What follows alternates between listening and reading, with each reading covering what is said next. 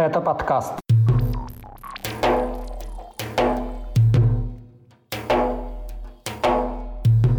Причины взрыва в Махачкале, перестрелка кадыровцев с российской комендатурой в Украине, жалобы сжегшего Коран на избиение сыном Кадырова и протесты из-за коммунальных проблем в Дагестане. Об этом и не только в 145-м выпуске подкаста «Кавказ Реалии». О главных событиях на Северном Кавказе и юге России за неделю вам расскажу я, Курбан Хамзаев. Приветствую.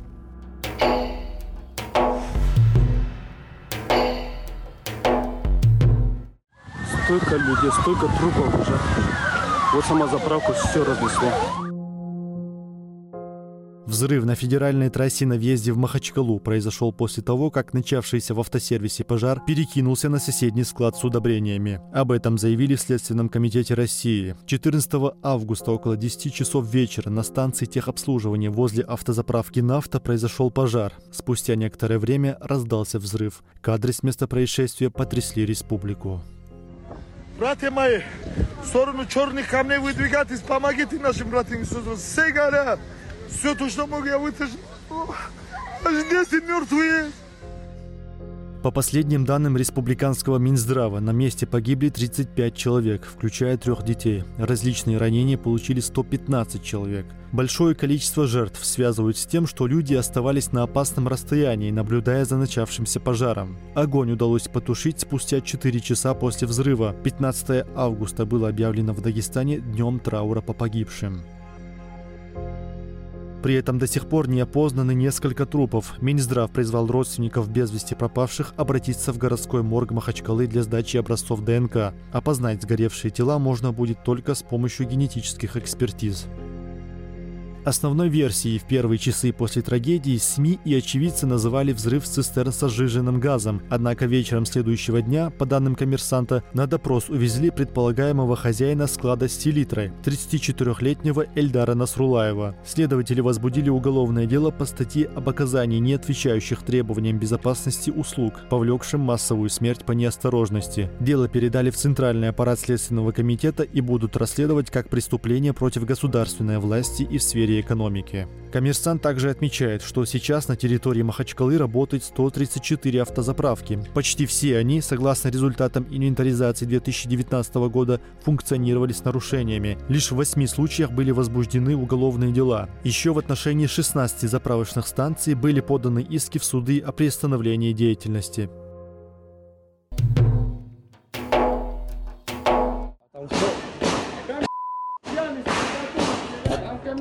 11 августа в селе Урзуф Донецкой области Украины произошла перестрелка между кадыровцами и сотрудниками оккупационной российской военной комендатуры. Об этом заявил советник мэра Мариуполя Петр Андрющенко. Село расположено в 45 километрах от Мариуполя и также находится под российской оккупацией. Кроме четырех участников конфликта погибли еще семь мирных жителей, утверждает украинская сторона. По данным телеграм-канала «Астра», журналисты дозвонились до пророссийского главы Урзуфа Ивана Тапузова, который подтвердил факт перестрелки и информацию о погибших. При этом он не назвал их точное количество и не сообщил других подробностей. Тапузов сослался на то, что работающий на месте Следственный комитет не дает дополнительной информации. По версии украинских властей, кадыровцы, чья численность не раскрывается, приехали в Урзуф на отдых. Село находится на берегу Азовского моря. У них возник конфликт с сотрудниками военной комендатуры, после чего один из чеченских бойцов, будучи пьяным, якобы открыл огонь. Министр печати Чечни Ахмед Дудаев назвал сообщение об участии в инциденте кадыровцев фейком и дешевой пропагандой. При этом факт самой перестрелки он не отрицал. Опрошенные редакцией «Кавказ Реалии» жители села Урзуф на условиях анонимности утверждают, что автомат Автоматная очередь длилась почти две минуты с паузами. После этого въезд и выезд из Урзуфа были закрыты. В селе оккупационные власти вели карантин, а в телеграм-канале городского совета Мариуполя появилось видео предположительно последствий перестрелки. Арестованный за сожжение Корана в Волгограде Никита Журавель заявил, что в СИЗО Грозного его избил 15-летний сын главы Чечни Адам Кадыров.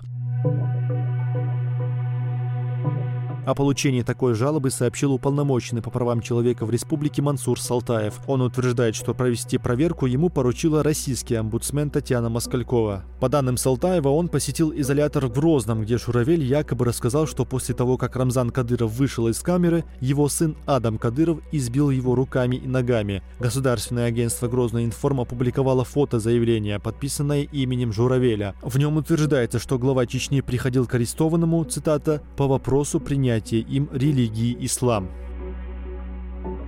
Об избиении Никиты Журавеля первыми сообщили провластные паблики ЧП «Войнах» и ЧП «Грозные». В постах с одинаковым содержанием утверждается, что избиение в СИЗО Грозного могло произойти только с санкцией Рамзана Кадырова, поскольку тот ранее неоднократно угрожал расправой в адрес сжигающих Коран. Чеченские оппозиционеры посчитали странным, что на провластных страницах начали появляться посты с намеком на критику Рамзана Кадырова. Правозащитник Абубакар Янгулбаев предположил, что власти Чечни решили поменять привычные методы пропаганды пропаганды.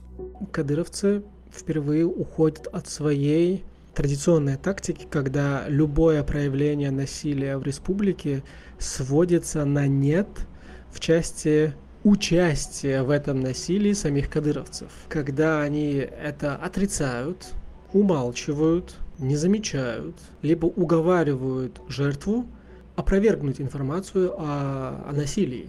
А тут мы узнали об этом факте от самих кадыровцев.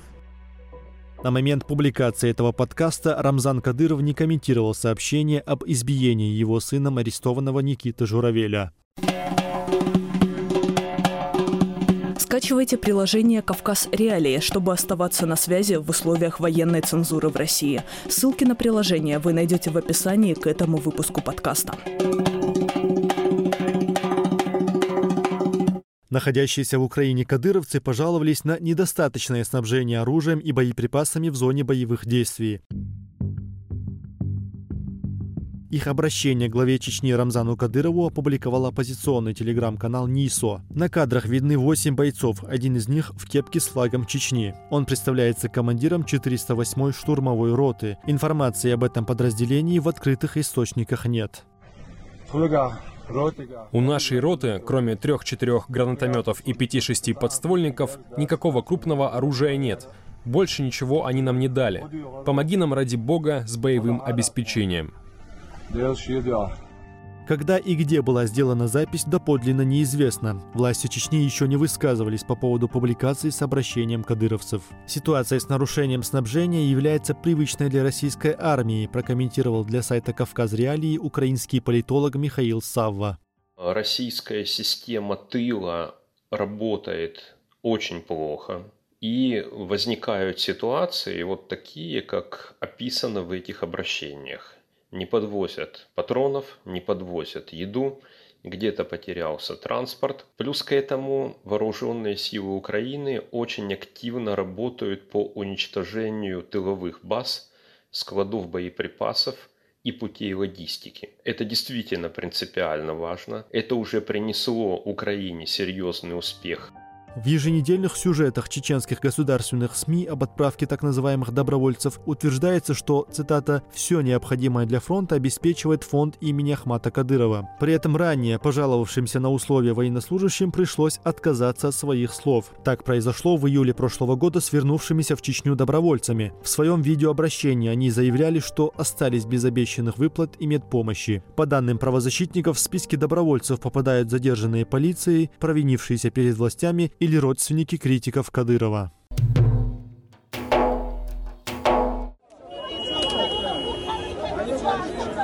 В разных частях Дагестана продолжаются протесты из-за проблем с подачей воды и электричества. Вечером 13 августа сотни жителей поселка Караман-2 перекрыли федеральную трассу, ведущую в Махачкалу. Протестующие требовали восстановить водоснабжение в квартирах, которого, как сообщает телеграм-канал Русньюз, нет почти все лето.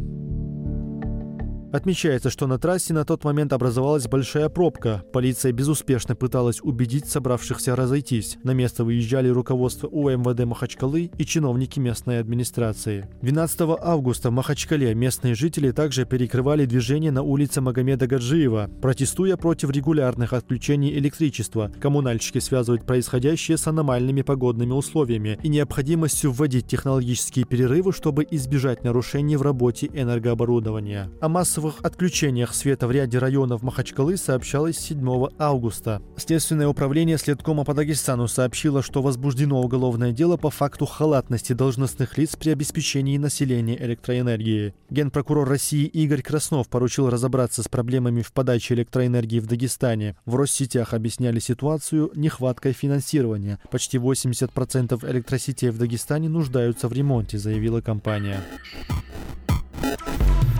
На этом у меня все. Вы слушали 145-й выпуск подкаста «Кавказ Реалии» о главных событиях на Северном Кавказе и юге России за неделю. Поставьте этому выпуску лайк и напишите комментарии. Это поможет узнать о нашей работе еще большему числу людей. С вами был Курбан Хамзаев. До встречи на следующей неделе.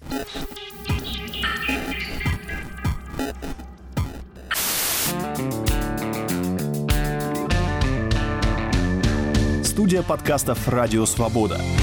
Человек имеет право. Время свободы. Американские вопросы. Кавказ подкаст. Атлас мира. Цитаты свободы. Скучно не будет. Слушай на всех подкаст-платформах. Просто надень наушники. Подкасты «Радио Свобода».